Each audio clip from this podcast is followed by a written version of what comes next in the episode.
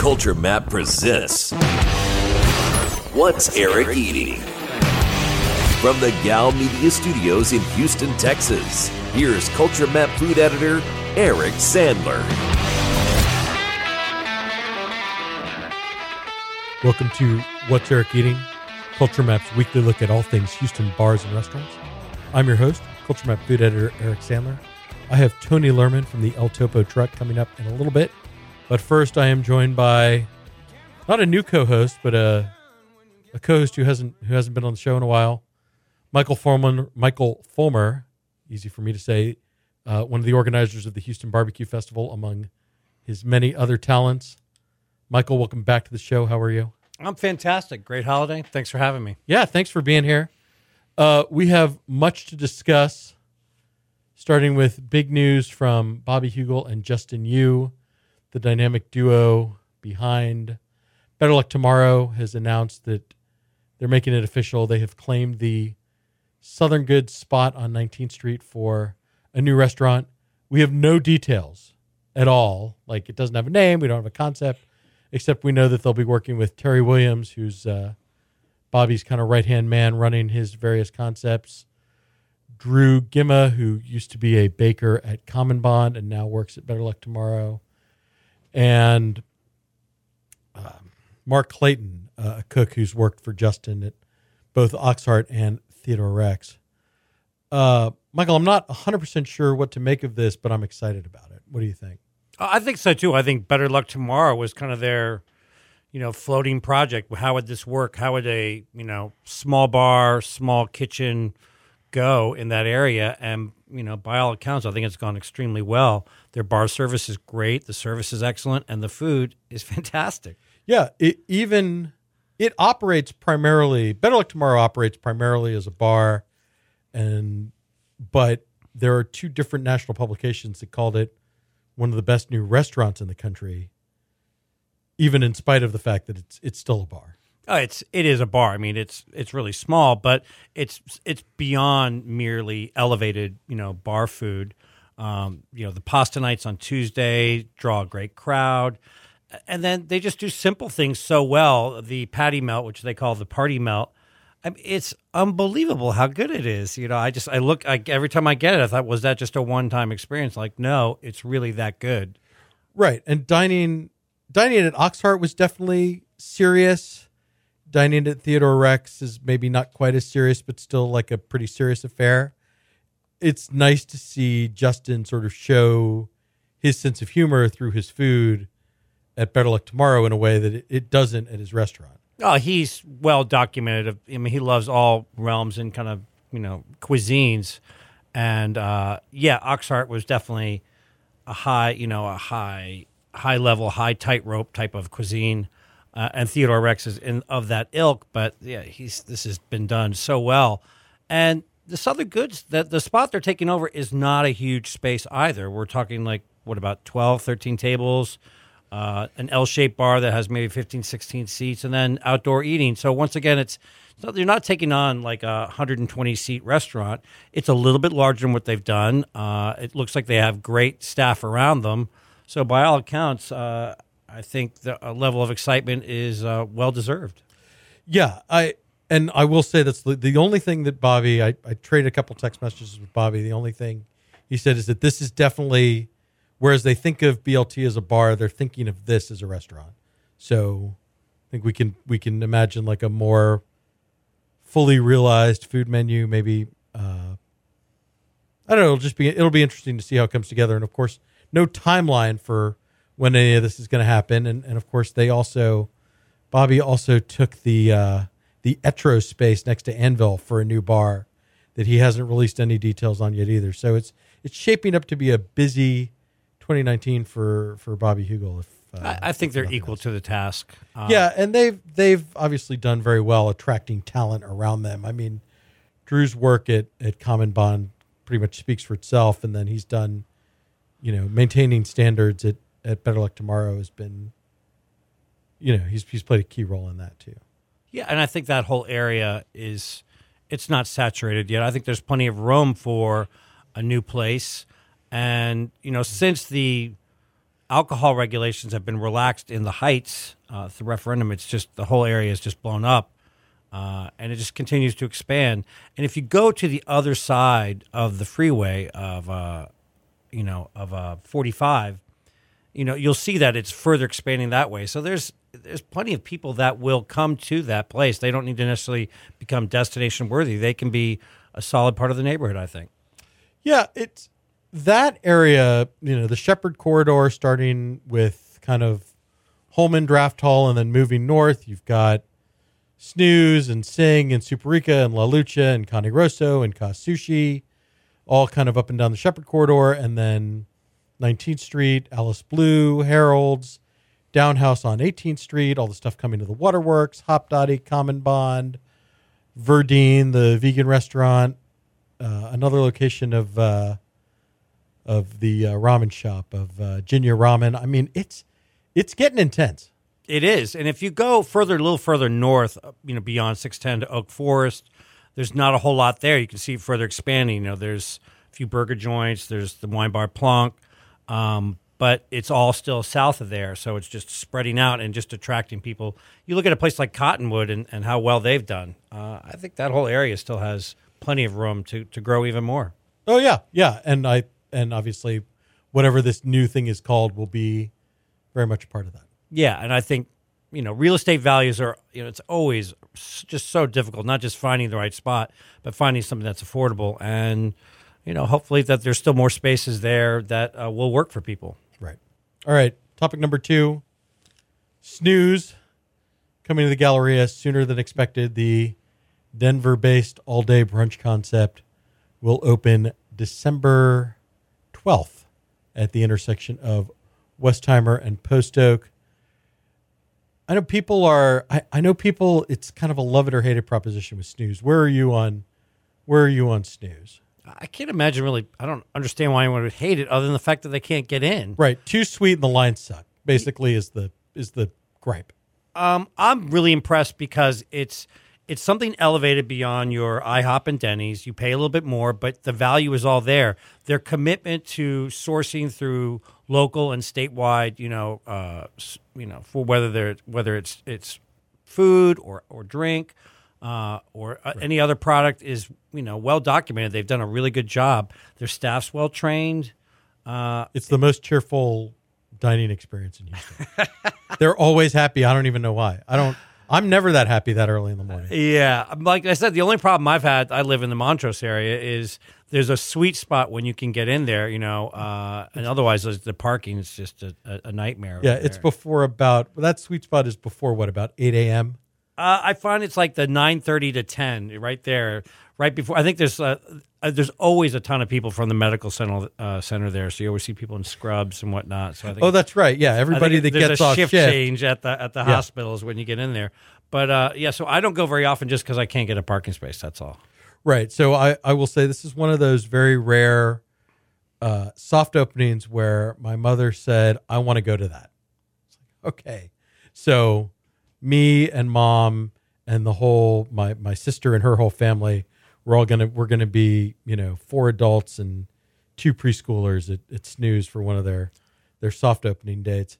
And and i think that just speaks to its appeal right? You know big fluffy pancakes with creative toppings all those egg dishes. I mean even the little stuff like the hash browns and the bacon they get all of that good quality coffee. I mean just and little things like you want a hot sauce. Well they can do tabasco but they've got you know the yellowbird sauce. Uh, I just like everything they do, um, and they seem to have a good training regimen and a training crew because uh, the whole staff, you know, from the person you're you're greeted with to you know everyone who's cooking seems to be, you know, uh, seems to have their act together. Yeah, and this one's close to close to the Culture Map office, which I think is gonna it's gonna make like that that like lunchtime like do I come to work a little late and get like a late like a like a late breakfast thing? Do we like duck out at like 1.30 right before they close and try to grab like a late lunch with less of a line? I just this is going to be a thing in in this office, even for my my usually like food skeptical uh, sports.com. I always thought it was. I was always very curious about why they got a liquor license, a mixed beverage license.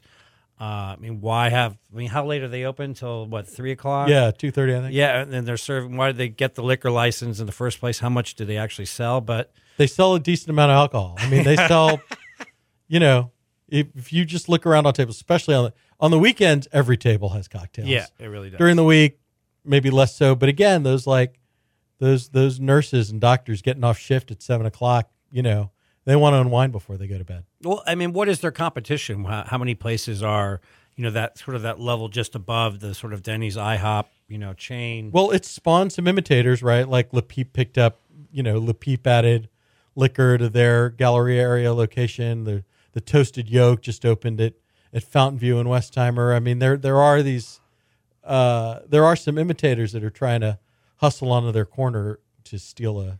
I think there's Still still, I dated think there's still a good market for it. I know the ones in Austin are packed all the time. Yeah, and I mean, at, least the ones inside the loop. Like I, I wonder about that Katy location. You know, if I if I want to have breakfast at eleven o'clock at at the snooze in LaCenterra, i- is that crowded? I have a feeling it's probably not, but but by all accounts, Town and Country Heights, Montrose, those are all busy. Uh, the new one that just opened in Webster, I suspect that will be busy. Uh, and then they're coming to the Woodlands at some point in 2019, and, and I know that's going to be a huge hit up there. Mm, indeed. All right.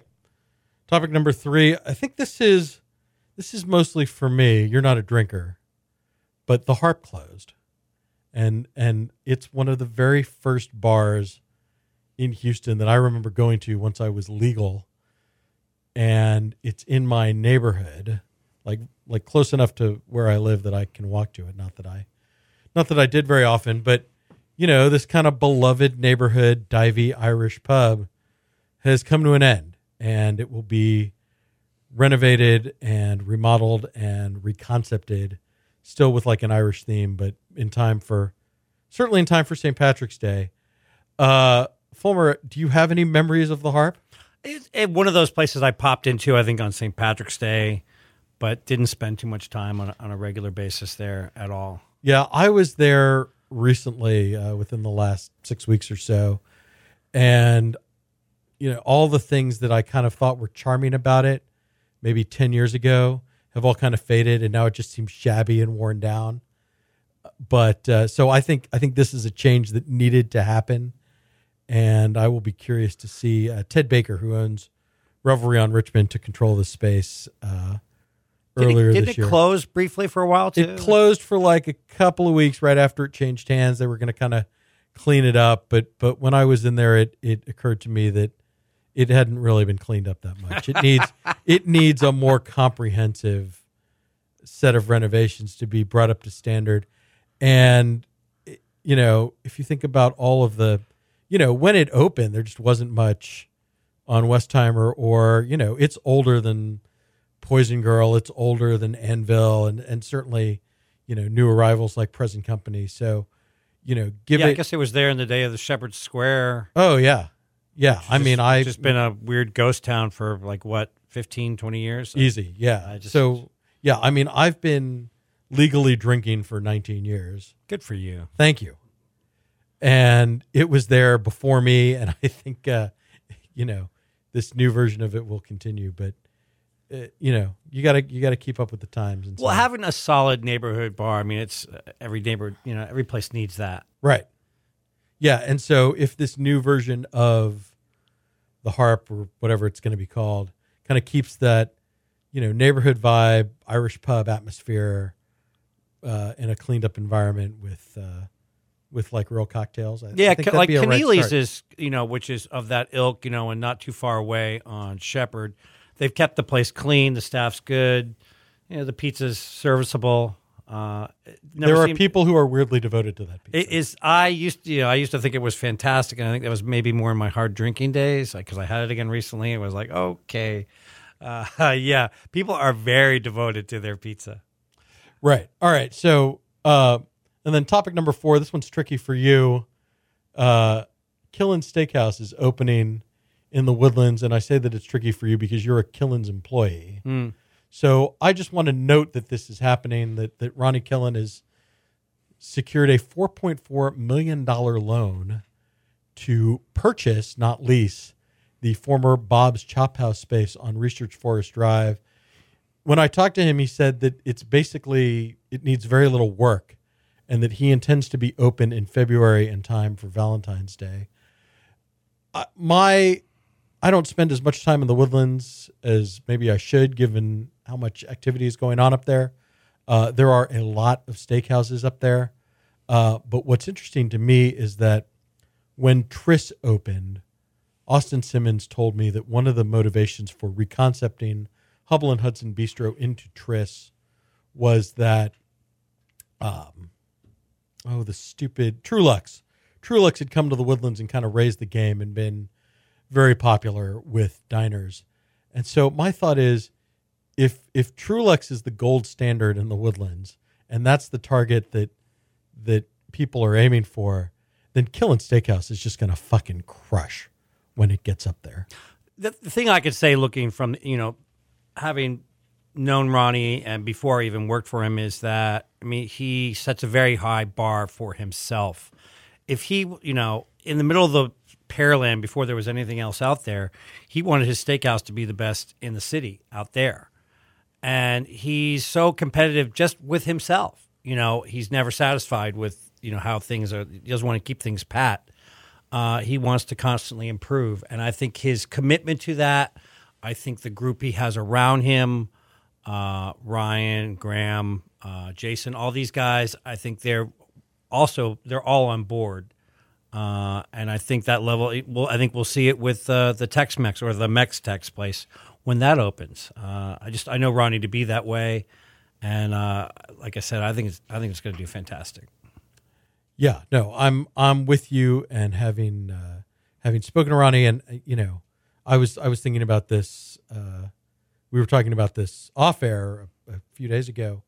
You know, I remember being introduced to Ronnie at the Houston Chowhounds Fried Chicken Throwdown in like 2009.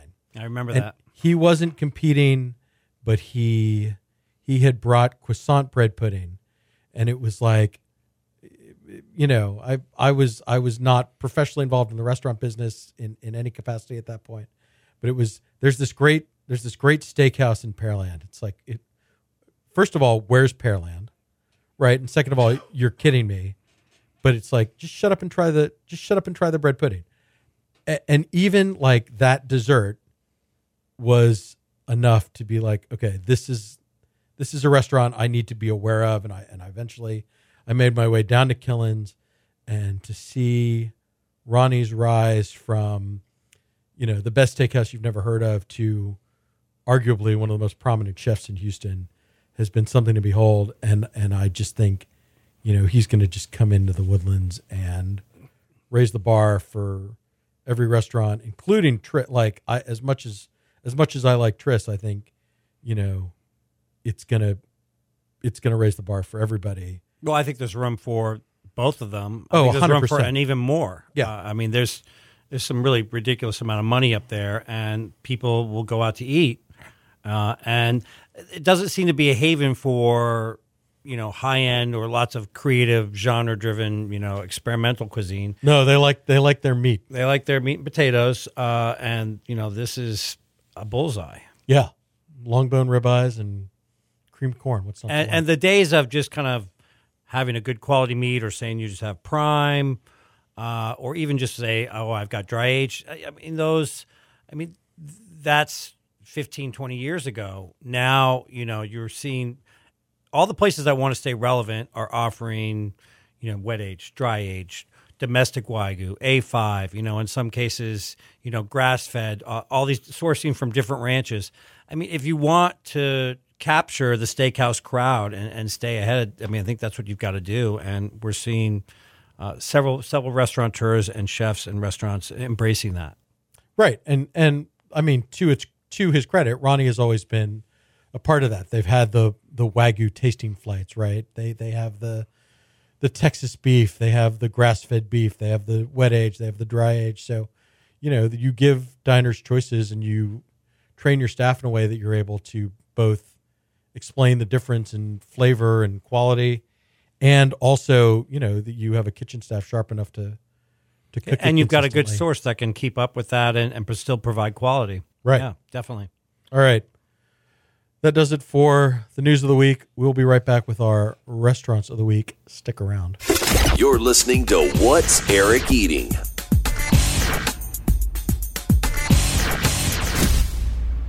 So, Michael, for our restaurants of the week, I've been thinking about this. You and I have been dining out kind of all fall, and we've hit most of the highlights together. We've been to Tris, we've been to Eunice, we went to La Lucha, we did Indianola separately, but we've we've been there. Um, and it's it's getting to be the end of the year, and it's getting to be sort of time to think about um, holiday dining, and also you know what are the best new restaurants to open this year. And you know, people are always you know one of the things I I noticed this weekend as I was sort of out and about is everybody wants to know, all right, where should I go? So I'll put it to you. What what of the newcomers have you been most impressed by? Where do you most want to go back? Uh, for food, Indianola, um, just about everything I had was really, it was well thought out. It was well executed. Uh, the portions, the pricing, uh, the value, everything about the, you know, that specifically the food experience was really strong. Um, when I think about, you think about the dining experience, Eunice, it's a stunningly beautiful restaurant. It's a it's a stunningly beautiful restaurant, and and I find that food very compelling. You know that kind of slightly lighter take on Creole food. I mean, I've been I've been describing it sort of as if if Brennan's and State of Grace had a baby, it would kind of be Eunice. I think that's a fair assessment. Uh, I mean, I just I look at the fixtures, the how the bar is set up, uh, the bar staff. I know some of the bar staff. They've chosen some very good, very capable people. Um, it's there's a certain romanticism to it, but it doesn't feel like if I went there with you know with you or with a bunch of guys, it would be that would be all right. But man, is it a good place to take a date? Yeah, I I feel that way about it too, and I, um, but yeah, I mean, I've been impressed by, you know, impressed by my couple of experiences in Indianola. I want to go back to Indianola. Um, I want to go back to UB Preserve. I I think that's a restaurant that's that I've had a couple of good meals at, and I kind of want to check in on, you know, what Chris Shepard and Nick Wong are up to, and in terms of I've had good Kind of- experiences there, and the brunch was uh, particularly I enjoyed that. yeah, no, I think I think as, as new brunch destinations go, I think that's been very solid. Uh, the experience that kind of really surprised me in how good it was, and, and this just goes to whatever expectations are, was how good Georgia James was. I mean, we were there opening week, you know, when I always kind of reserve any kind of real strong critique because they're still finding their footings, and, and everyone deserves, you know, a chance to kind of figure those out. But man, it was fantastic. Yeah, and again, we were just talking about kind of the things that Killen's does that sets its apart. Uh, Georgia James is doing its version of those things, right? All Texas beef, mostly from 44 Farms, but some Wagyu from Marble Ranch, uh, incorporating the the Asian elements like the you know the fish sauce marinated crab claws and the uni panna cotta, and and uh, you know I I mean and that that zabuton that that That's Wagyu Chris, that's Chris Shepard's signature right there. Yeah. I mean, it's it really speaks to him. You know, using different cuts. Uh, you know, sustainability being a big issue, local issue. You know, locally sourcing being a big issue. Uh, I think he's doing a steakhouse, but it's not cookie cutter. You know, it's not red leather and brass everywhere with you know silver oak. Uh, you know, uh, it's you know Matt does his wine list the way he does it. It it's it speaks to their identity, but they're doing a steakhouse their way, and it really was quite good. Well, and also it was a comprehensive renovation of the underbelly space. It doesn't look or feel like underbelly, even though it's the same room. Yeah, having the moving the bar to the different area and creating a wine area for Matt and all his wine, uh, that that made a lot of sense. Right. So what's your so what's so what's on your radar? What's your I guess Killen's TMX is kind of the next one for me. I think that's the the next opening that I'm really. I'm very excited to. about that. Uh, I love, as much as I love Tex-Mex, I love New Mexican food. I mean, I just got back from a trip from, you know, uh, Albuquerque and Santa Fe, And as much as I love Tex-Mex, I love the extra spice. I like like a, a salsa verde is not heavily laden with tomatillas so much as with green chilies. I like that extra, and I think bringing in it sounds. We'll see. I mean, I think he's going to embrace the Tex part, but I think there's going to be a strong Mexican uh, uh, component to that. And there's a lot of room for that still. You don't have to necessarily be like Hugo's. I mean, Southwestern is one of those cuisines that became very highly ele- elevated in the 90s and then pretty much died. It's like a cuisine that just disappeared practically.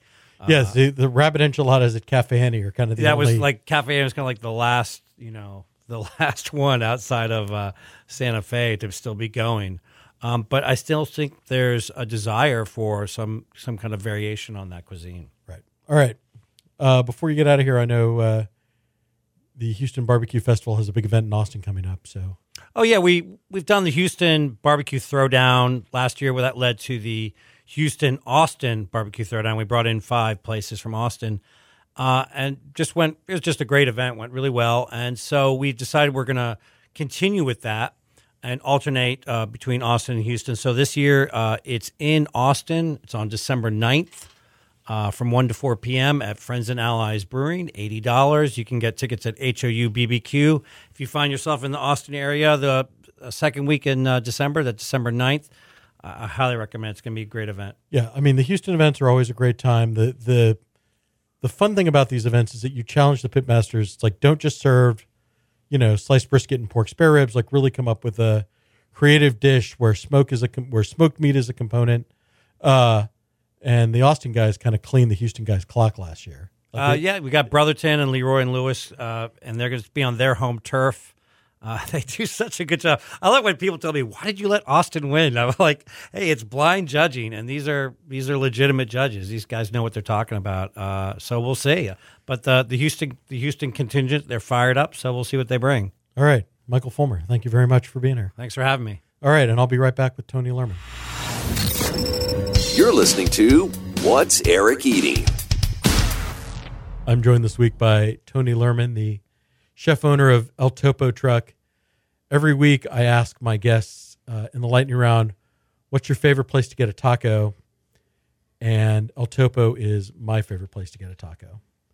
Uh, so I wanted to have you on. You also you're also the winner of the Golden Cleaver at the Butcher's Ball. You you upset Willow Villarreal. You prevented the three-peat. So, with all that, Tony, welcome to the show. How are you? Thanks, Eric. I'm I'm doing well, man. Man, thanks for being here. I always like to kind of start at the beginning. And so uh, I I see you with your your six pointed star on your hat. and so I have to ask you, how did a nice Jewish boy wind up uh, wind up cooking for a living? So uh, there's a. Uh, let me start with with an anecdote. Um, there's a famous Patton Oswalt uh, bit that he does where he talks about um, if you really love your kids and you really want to have cool kids, uh, you have to be the most boring parents you possibly can. And so, what Patton Oswalt says in his thing is he says the the newest album I'm ever going to have when I have children is going to be Phil Collins, No Jacket Required, and he's going to rave about it. And so, that's kind of how my parents um, either you know consciously or unconsciously approached my culinary upbringing uh, as a as a Jewish mother. Um, my mom cooked food that was just I mean, you know, to use garlic in our in our house was was kind of a sin. I mean, to use to use See, my father couldn't use enough garlic. It was, but but there were only three. There was tomato, and garlic, and that was kind of and onions. Those were those were his three key Yeah. ingredients. Well, there was like this. There was a, this belief that you know not salting food was healthy, and we'd have the same mainstays all the time. Just this dish called putset, which I've I've never actually looked up if that's a real Jewish dish, um, but it's one of these. You know, I, I mean, I've never heard of it, so I've, I'll just put that out there. it's a you know there's so many fever dreams from when I was a kid, uh, but that was one of them. It was just like chicken and rice, and sometimes there would be matzo balls in it. Sometimes there wouldn't. Um, And so I grew up eating stuff like that. And then at a very early age, uh, I wanted to cook. I just really needed to cook. And so, like, between like eight and 10, I really started. I would make the spaghetti, I would make the French toast on French toast day, I would make the steaks on this tiny little grill. And uh, everybody would, would constantly be screaming at me not to make it weird. So are you like are you like watching Food Network at this point? Are you reading cookbooks? I mean, I'm like not, like what's I'm just- inspiring you to, to I, what's so- inspiring these dishes? so you know there wasn't much on back then. Yeah. I mean there was like Emeril, I, I guess. Um, what and I didn't watch like uh, Julia Child or anything. So I was just experimenting with whatever we had in the kitchen, and that's kind of where it started. I would make um, these weird dishes for my family where you you know like we kind of call it freaking a dish where you have like a pasta sauce that's canned, but you do a whole bunch of stuff to it to make it chefy. Or you know, like you're working with very like right. T- let's take this ragu and add a bunch of anchovy paste to it and see what happens. exactly. Poor man's and and from my other chef friends, I know that that's kind of how they start too. Like that that's usually their first uh, experience as a chef is some kind of elaboration on some like shitty food that you buy at the store and you, it's meant to like reheat and serve. Like you know, there's like a special way to make hamburger helper. It's like better than the way everybody else makes hamburger. Right. Th- this is how people wind up like, you know, cracking an egg into their ramen. Right. Yeah, it's like the, the very basic like dorm cooking. Yeah. So, I mean, from an early age, I had this, uh, I guess, like seed of like need to experiment, and it started. It started with like spaghetti and doing weird stuff like that, and then I, I started. My first job was when I was 15 years old, and I worked at a golf course as a cart guy. But I also did like um, they had like a banquet thing there and they did like catering. So occasionally I'd like go in and do catering. And I remember this one guy named Tim who was just kind of like an old cocaine addict. Sorry, Tim, if you're listening, but that's what that's what Tim was. Uh, and him just like kind of crazy, crazy, like hurriedly, like telling me like what all this stuff is. I'm like, oh, what is this? He's like, oh, that's balsamic vinaigrette. And I was like, I have never seen this before in my life. Like, please explain this to me. Let me taste it. And so that's kind of like my baptism into it. Um, you know, and then as I got older, I my very first cooking job was I worked at this barbecue spot in like north of San Antonio. It's now defunct. It's the old Mouse's Barbecue, but at this time it was called Cobblestones, and Cobblestones um, would be amazing if it were still open today. Now that people really give a shit. Right. It missed the it missed the barbecue moment. Yeah, it really missed the barbecue moment. Had they hung on another like four years, it would have been awesome. But I worked there and I came in. There was no chef. There was there were two owners, and it's just like the craziest story. One of the guys had a construction business in Corpus Christi that made millions and millions of dollars, and the other guy was literally the road manager for Guns N' Roses. Uh, was actually present when Axl Rose um, t- told the the Rio de Janeiro crowd that he's done, and he walked off, and they almost got killed.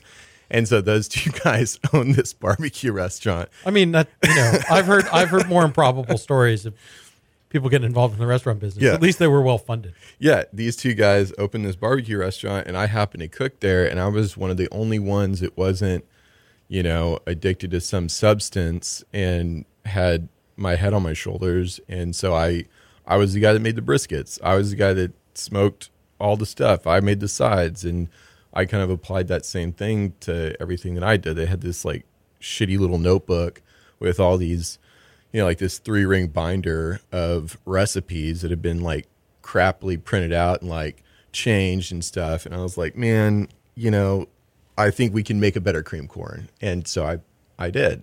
Okay. and, you know, that's where I got started like cooking. And that's, I, I think that's kind of what set me up as somebody that really likes to do everything. I like to, I like to smoke stuff. I like to make everything, whether it's pastry, it's bread, it's, you know, tortillas, barbacoa, Italian food. I don't care. right. So eventually, but you went to college. I mean, you have a I did. So Right. yeah, so I was doing this in the background. Um, this is when so I started college in 2004, and I started this job in the later part of 2004, and then um, I dropped out of college because I was doing a lot of drugs myself, and then I did that for a year, and then went back You, to you did drugs for a year. did drugs for a year, and then I went back to college, and then I uh, finished college in 2008. So um, I I came into college with 32 hours of credit from AP tests, and so the year that I did drugs kind of was made up Right. for. You by- evened out. Right? You stayed on schedule thanks to the merits of AP schedule. testing. I stayed on schedule. And so throughout college, I worked at, at any number of restaurants, um, PF Chang's, like higher end Italian places, like shitty little places. Right. So was the thought like I'm going to get my degree and then I'm going to like get a real job or, or Yeah, absolutely. Okay. like, absolutely. That was, uh, and then, so I, I started as a business major and I took a lot of basics. I mean, I took several accounting classes, I took bunch of economics classes and stuff like that. And then I eventually um, ended up changing majors, graduated with a degree in English and communications. And um, that was right about the time the housing market crashed and I there were no jobs to be had. I I interviewed for a ton of jobs, the most promising of which was like some weird sales job where they actually didn't pay you, but you like made just all this commission and it was weird. sounds very boiler room. Yeah, it was it very much. And so I was like, I, I think I'm gonna keep keep doing the restaurant thing. And then uh, I actually, you know, kind of roundabout way, I got a job at um, the Princeton Review, and I was teaching. Uh, I was teaching the SAT, the GRE, the LSAT, the uh, MCAT, and I met my wife in my in one of my GRE classes. She was one of my students, and They don't they don't frown on that at the Princeton Review. they don't no there's not there's not rules about fraternizing. no, there there used to be rules about the Princeton Review. One of the rules was that you had to say "fuck" in the first class to kind of like establish how cool it was. Right. And Well, and don't date the SAT students, right? Like that's clearly off limits. yeah, yeah, absolutely. Um, but my wife is actually older than me, and so yeah, I met her during doing that, and I guess during this whole time, I've always eaten at every restaurant that I could afford. Um, the very first crazy story, actually, the very first cool restaurant I ever ate at. You know, like people are like, this one did it for me. This is where like I realized food was really cool. The very first one I ate at was this place called Oloroso, and it was in San Antonio. It was in King William. It was a uh, it was a Wolfgang Puck uh, graduate um, who opened this place. So like Spanish, like tapas, or like It uh, was, yeah, it was like tapas, like weirdly European. And the dish that did it for me was uh, it was a hanger steak with this uh, this potato um, thing that it was like a it was a rectangular prism of potato that had the middle scooped out, replaced with truffled mashed potatoes, had the top replaced, and then seared off. wow. And I looked at it and I So it's like a potato cake, like a with mashed potato in the middle. and I couldn't even, you know, that that's the best I can describe it. And what's crazy is like many years later, I'm friends with Ara Malekian, and I told Ara about that dish, and he goes, "Yeah, I invented that dish. Me and Wolfgang made that together." yeah, I, I never, I never am quite sure when Ara says things like that, like whether or not they're true. But Yeah. we'll just, for the purposes of this podcast, we'll just we'll we'll allow that. um, but yeah, man. So I I then went to graduate school and I studied film and uh, meaning film production, screenwriting, and kind of like all of that. I also did a lot of technology in graduate school with like Dreamweaver and the whole Adobe suite. And then I got headhunted while I was in graduate school to go work for a software company in the Midwest um, called Epic Systems, which does hospital software and it was more money than I'd ever seen, like on a paycheck. And then I moved up to Madison, and Madison is incredible. This is a great place, and I lasted two years, and I just absolutely hated my life. Like I hated working in corporate America. It's very cold there. Yeah, it's incredibly cold. Um, and it is a really cool town. And I didn't leave because of Madison, but you know, my wife and I moved back here. Right. So how did you wind up in Houston? I guess is Yeah. is- so my wife and I moved back here because my wife is from Houston. I'm from San Antonio, and we just made a home here. And I moved back, and professionally, I I can I did a little bit of consulting. Um, I did some graphic design in in grad school, and so I I did some graphic design there, and I built some websites, and then I was eventually hired as a uh, director of media and something else, director of media and something else for a company here. And it's kind of same story. Lasted maybe two years, and I just hated it, absolutely hated it. And then I started the food truck. Oh, so you didn't? So you never worked at a Houston restaurant? You just had I yeah, it had just been kind of dormant. Exactly. So I never worked in a Houston restaurant, but I, um, I've always been ravenously cooking. Like I cooked dinner every single night uh, when I wasn't actually working in a restaurant. Um, and then I've always been kind of like a compulsive cookbook buyer. And so I've got, you know, the one that kind of like resonated with me, like in terms of like chef stories the most is Heston Blumenthal. And he tells this like story about, you know, he's a self trained cook, had a little bit of restaurant experience, and then he opened up the Fat Duck. And he has this bit in the Fat Duck cookbook where he talks about like him getting a one order from a table and it's like you know the ticket's like pretty simple but then he walks you through his whole pickup and it is absolutely crazy and he's like one of two people in the kitchen and you know like just part of it was like take out the ripping hot dutch oven splash in a little bit of like virgin almond oil drop your calf's liver f- like straight from its buttermilk brine into it replace it and then like fire three more things on the flat top. And that was one dish. And I was like, oh my God, that that's kind of how me starting El Topo was, was like trying to do something crazy. At Right. this- So I order a barbacoa taco and then yeah. So we've gotten much better at it. Yeah. we've gotten much better. Well, let me it. just so let me just Yeah. ask you why did you why did you decide to open a food truck instead of like going back to work at a restaurant? Um, the profit margin, and and also, I, you know, I stopped working in the corporate sector because I didn't like working for people.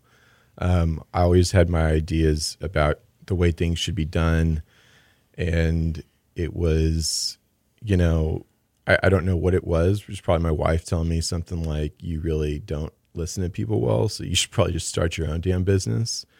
And so I did, and it's it's worked out well. Um, yeah, I mean, how long have you been out? You've been out for what, a couple of years now? three years.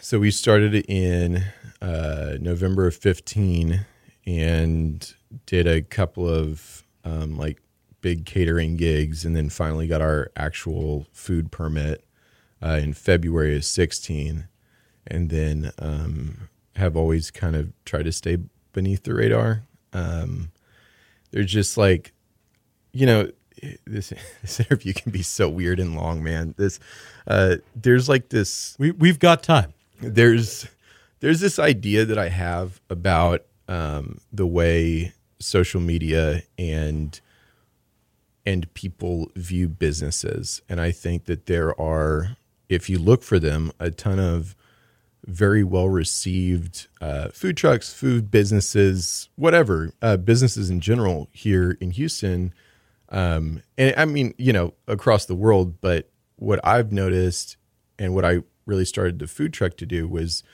to build up a list of people that really liked my food and uh, got it, and that's not everybody. And so I didn't try to go after 15,000, 30,000 followers because the, you know, the place I worked at before this had 125,000 followers. And I just didn't want that. I wanted something that was small, that people, that wasn't normal. And that's what I started.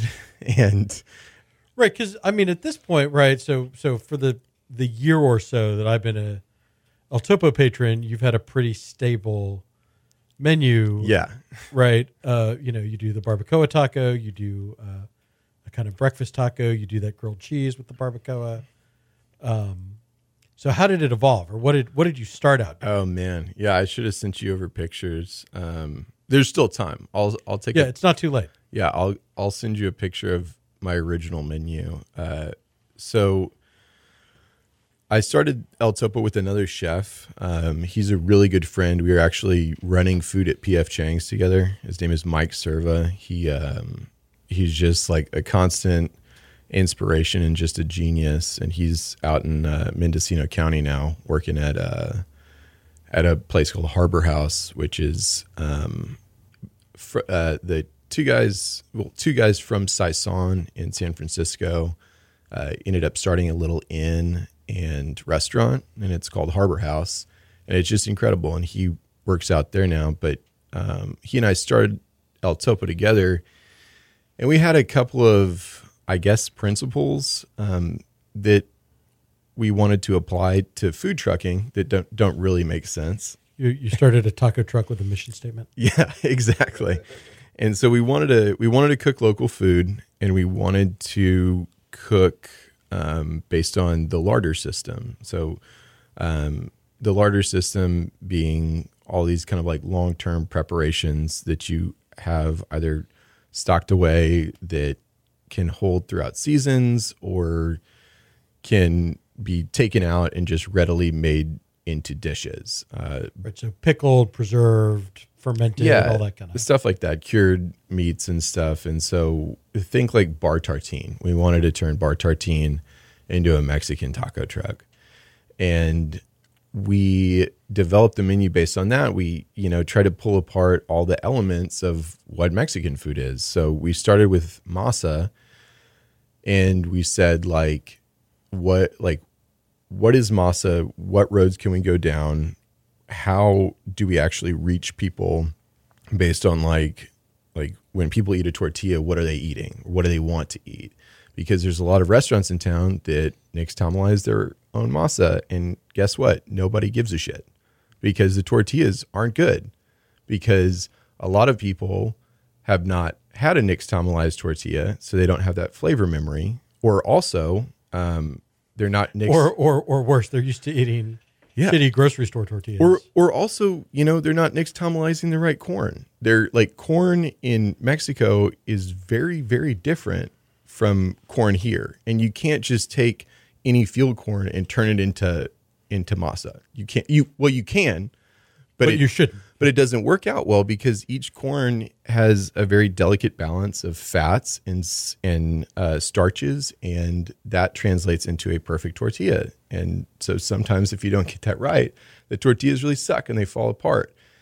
And so we tried all this different stuff, and what we settled on was like an abuelita style tortilla where we rehydrate maseca with a special blend of stuff that we use, and that captures the flavor memory a lot better than doing anything else that we tried. And so we tried to apply that same uh, calculus to everything we did. I mean, that's how we arrived at barbacoa. That's how we arrived at um, whenever we do it, we'll do like al pastor. That's how we do al pastor. That's how we do um, the big quesadilla on our menu. um, Right. So I mean, but but clearly it's working because eventually you got yeah, you know you got hooked in with Urban Harvest and you. Uh, I mean, it, it's growing. so yeah that's kind of that was kind of the weird thing for me is like there's you know food trucking is very much a business there there are a lot of aspects about it that my experience in restaurants and my experience building businesses did not prepare me for um meaning that like so I, i'm a big uh douglas adams fan. Um hitchhiker's guide for those that don't know who that is uh is just like classic for all these like weird pieces of like these weird wormholes in the universe where stuff disappears and reappears at times that are not within your control but kind of just work out. And getting a food truck permit in Houston is a lot like that. Um like Uh, well, and then it ju- and then once you get it, right? There's all these weird rules you have to follow. It's not it's not like in Austin where you can just park and leave it there, and and you only have to move it once a year, absolutely right? You have to go to a commissary every day. Every day that you're open, yeah you have to have a certificate that says you went there, and you can't sell alcohol, and and Yeah. there's all these other. and you're limited by the just the physical storage capacity of whatever That's right. refrigeration you have, which is why most of my favorite food trucks are now restaurants Yeah. or they've gone away. Yeah. And so yeah, there's there's a bunch of weird rules that are specific to Houston. Um, you know, you talked about the commissary one. That one to me kind of makes sense because a, a food truck does get kind of dirty, and you do want to make sure they get cleaned every service. But also, you know, that means that you can't pipe it in to a gray water, which I think some food trucks in Austin do. I can't be certain. Uh, but there's a lot of weird ones. Like you can't park within, you can't legally park within 60 feet of another food truck that's in operation. right, without a fire marshal present. Um, Yeah, without a fire marshal present. And then there's another one that says you can't park within 100 feet of seating um, Right. of any kind. And Yeah, that's that's the restaurant association like yeah, taking a weird I, I've always thought that like politically if you're a brick and mortar restaurant that's scared of a food truck, yeah. then you better look at your brick and mortar operation. But I mean, like Eric, let's be fair. Like that, that's kind of Houston. There's a bunch of restaurants here that are that are open that probably shouldn't be open. Like they're cooking the exact same menu that they have for five, six, 10, 20 years, and they're sitting on real estate. And right, like That- like somehow but, but somehow serving this like it's always a little weird, right? Because there's there's restaurants that are allowed to serve the same menu, right? Like if if the menu at Houston's ever changed, yeah, it'd be pe- rioting. people would riot for sure. Uh, but then there's there's I don't know if you're cooking like if you're cooking like Italian food, I, I guess that's okay. And then there's like you're a chef driven restaurant, the menu never changes. It's like, ooh, that's maybe not okay. yeah, I If you're if you're a upper tier French restaurant, the menu never changes. That's probably not great. Well, it's also Houston is such a cool city because you can very uh, easily see like the hegemonic battle that's that's afoot.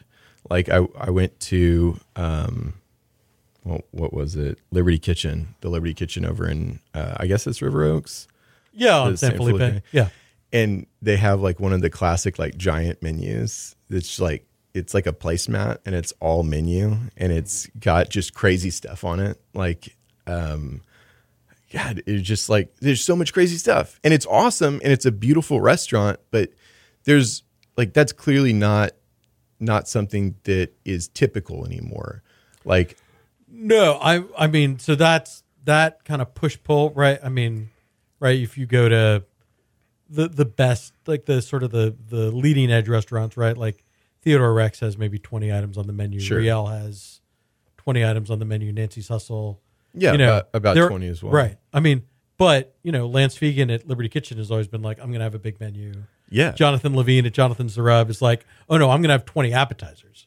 Like, never mind entrees and salads and sides and all Yeah. that stuff. So, well, so there is that kind of dichotomy between trendy restaurants that want to focus on serving a really a really intimate slice of stuff, and then with the with the expectation that it'll change pretty regularly, and kind of more old school operators who are just like, no, we're gonna we're gonna serve all of the things all of the time. Yeah, I'm quite interested in that. I mean, especially like manning a food truck and kind of so to speak more to your question, we opened with a menu um, that was serving breakfast and lunch, and we had one physical spot that we could get somebody to allow us to park the food truck. Um, and so we parked it there. We ran off of our generator for eight and a half hours every single day, and we served breakfast and lunch, and like no one came. No one. Well, like one or two people ate our food. It was just, it was terrible. Um, but we make we made really crazy stuff. Like I had this one thing on the menu that no one ever ordered. Like to this day, no one's ever ordered it. What was it? It was it's called uh, El Huevo de Quetzalcoatl, which is like Quetzalcoatl's egg. Quetzalcoatl being the the bird, the lightning bird Okay, um, from sure. from Aztec, uh, yeah, mythology. And it was this um, like Mexican rice that we would throw down on the griddle. We would crack a 61 degree egg into the middle of the Mexican rice, and then cover it with Mexican rice, and then flip it in such a way that the whole thing was coated in Mexican rice, It was all crispy and amazing, and it had this like oozy egg in the middle. So it's like a paella egg sandwich. I mean, Well, it was more like a Scotch egg, but without Without wi- sausage. without fl- yeah, without frying it, and Yeah. kind of like it was also uh, quite a culinary feat to accomplish, like on a hot griddle. And so I think that that made it pretty badass too. And then we dress it, you know, with a special sauce and send it out, and it was absolutely incredible. Maybe I'll do it again someday. right. So so let me just so let me just fast forward because we're not that I I didn't know in advance this was going to run long, but of Yeah. course we're running long. So you've been on the truck for three years. You've built this following for this like really carefully made. You're a white guy making Mexican food, um, in it, but but in a way that's like authentic and, and respectful of the tradition. Sure. Uh, so what's your goal? I mean, like, do you do you just want to be on the truck forever, or because you must? I, I feel like every f- you've gotten a phone call from every food hall operator in town for sure. Yeah, yeah. Um, so my my goal is an actual restaurant, and that's that is what's in the works currently. Um, everything takes way too long in Houston because I'm still a I'm still a little guy. I don't I don't have a you know I don't have half a million dollars in my bank account, and so to move on properties here, you have to move very quickly. Um, luckily, I've recently made some some good friends, and we're going to announce something soon. Okay. Um, but we're looking we're looking at a couple of places. One that's that's very very promising, uh, and my hope is to to make something that's very um, very intimate. Um, I want it to be about 50, 60 seats, and I'd like to uh, do a full dinner service and then have it turn into a pretty rockin' bar um, where we're still cooking small bites. Um, yeah. I mean, you've done a couple of pop ups at Johnny's Goldbrick recently. Yeah. Is this kind of like with with not tacos? yeah, absolutely. Um, is that kind of the preview of what's next for you? You think? I, I think you could say that it's been coming for a while, and you know, even though I am, uh, you know, like you said, a white a white guy cooking tacos currently, um, I'm I'm quite interested in that tension. Like that's something that I think about a lot, and you know, I think that there's like this classic, there's this stereotype of like, you know, a chef comes up with a restaurant, they're like, oh, I'm gonna cook food from my childhood, the food that my mother and my grandmother cooked, and I'm not trying to knock that. I just think it's said a lot, and I'm not sure when it's a cop out and when it's not a cop out. And what I'm saying is like I'm currently cooking food uh, and developing food that reflects where I am and where I grew up, meaning that Texas is weird and that it is an equal combination of Mexican cooking, Southern cooking, and prairie cooking or frontier cooking. And we exist like in this weird space. I mean, we used to be part Mexico and we also used to be like a haven for cowboys. We also have native uh, dishes in our town. Right, and it, it wasn't that long ago. Yeah. relatively speaking, I mean, Austin, Stephen F. Austin comes into the territory, what, in like 1820, I want to say, something like that. Yeah. It's not that long ago. So it's rel in the, in the, by the standards of the grand sweep of history, Texas is an, as a, as a place has really only existed for about 200 years. for sure. And so there's this, you know, there's this theory that like, oh, well, you're a white guy in Texas, you should cook Tex-Mex. And in my estimation, that's uh, Tex-Mex is similar to um, someone of a Chinese background coming in and being handed this like weird white guy 50s menu and saying like, oh, you cook General Tso's chicken now. That's what you cook. Um, right. Uh, and so with tech with Tex-Mex and like where we are, I believe you know we should cook what's reflective, and a barbacoa grilled cheese, in my opinion, is the most Texas thing uh, that I can see. So to answer your question, yeah, it's going to be it will be um, it will be food of a higher level than usually what comes off of a taco truck, but it will be an equal combination of all those those pieces. Yeah, I, I, I mean the the idea of who gets to cook what kind of food is is just like uh, Yeah, it's it, it's this like evolving conversation, and, and I don't pretend to have yeah. a firm grasp of all the the angles of it, but I, I think the key thing is is like not to present it as you're like you're not teaching people, right? Like Yeah. in, in Texas, we sure. we know what we know what barbacoa is, Yeah. right? I think it's it's more to say I appreciate I I've I've spent my whole life appreciating this food, and and I want to see what I can do with it. Yeah, and maybe you know when when you and I have a TED talk, we can cover that. We can Right. cover uh, cult- cultural appropriation. Um, I yeah, I guess the only thing I'll say is I do think that there's a rash of places that are popping up, like hipster places, are have become like synonymous with like kind of badly cooked, really expensive but responsibly sourced food, and I hate that. Um, because You don't want to name names, do you? well, I, I don't. I mean, dude, dude. I we we'll name some names, but um, Well, I, The- and and there's also like really kind of junky fusion taco concept, not For sure. not fusion taco the restaurant, but there are. yeah, there's really, I mean, yeah, there's right, really shitty. You know, if you're wrapping if you're wrapping chicken fingers covered in queso around a, a crappy, you know, three day old tortilla, yeah, it's profitable, but it's not it's not interesting. yeah. What I really mean to say is like you know Tom Colicchio when he started Craft started it with the intention of cooking dishes the way they should be cooked. And first and foremost, I believe that my responsibility as a chef and as a purveyor of any kind of food is to cook the food appropriately. And what is very sad to me is that a lot of restaurants that I go to can't accomplish that. They can't salt something appropriately. They can't cook a steak to temperature. They can't, you know, uh, cook chicken appropriately. And my my first goal is to to cook the food appropriately and then to also you know i'm not pretending that every single person especially in houston where we are the home of the good old boy it is not i'm not going to change a lot of minds. Like people aren't going to come to me and say tony tell me the story of texas through your food.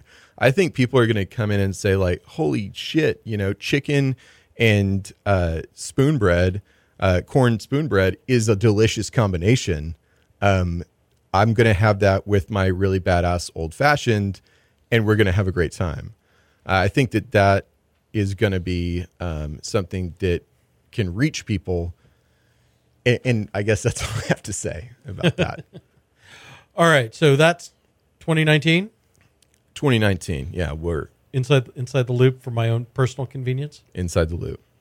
All right. Um, I I feel like I well I know just from talking to you off air for many times we could keep going on, but but I also know that you know when this thing runs much more than an hour, people start to I get I get angry emails. So Yeah. Let me uh, let me wrap this up. Let me let's let's let's do the lightning round and then we'll we'll wrap this up. Let's do it. Um, Tony Luhrman, what's your favorite ingredient? Uh, I go I go through stages, Eric. Um, right now, I really like vinegar. All right. It's the first band you ever saw in concert. Um, dashboard confessional. That's sad. I'm just gonna, I'm just gonna say that. I usually validate people's choices, but that. That's right. What is your fast food guilty pleasure that comes from a restaurant with a drive-through? Oh man, does Shake Shack count? It, they don't have drive-throughs, but I'll allow it. Uh, yeah, the Shack Shack Burger, man. It's a great. Um, do you have a favorite Houston sports figure, past or present? do you have a favorite San Antonio sports figure? Well, I mean, no, man. I I love Jeff Bagwell. Oh, Um, that's a great answer. That that that totally um, that makes up for Dashboard Confessional. Yeah, I play. Well, I played a lot of baseball as a kid, and Jeff Bagwell was in that heyday right there. All right. And then, other than your truck, where's your favorite place to get a taco? Oh man, um, let me see.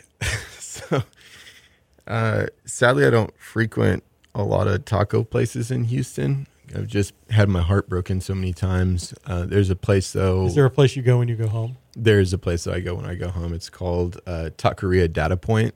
it's on Data Point, and they exist as a, uh, at, I guess, uh, like a parasite on the like four nightclubs that are there, and they're usually only open from like ten to two. but they always get A plus hundreds Yeah. on all their health inspection, which I, I'm really proud of. Um, all right, give us the website and the Instagram and all that. Uh, it's Topo Truck for everything. T O P O Truck. Awesome. It's- Tony, thanks for doing this. Thanks, Eric. All right, and you can follow me on Twitter at eSandler, on Instagram at Eric Sandler. Keep it locked at culturemap.com for all the latest Houston bar and restaurant news. Thanks so much for listening. I'll be back in two.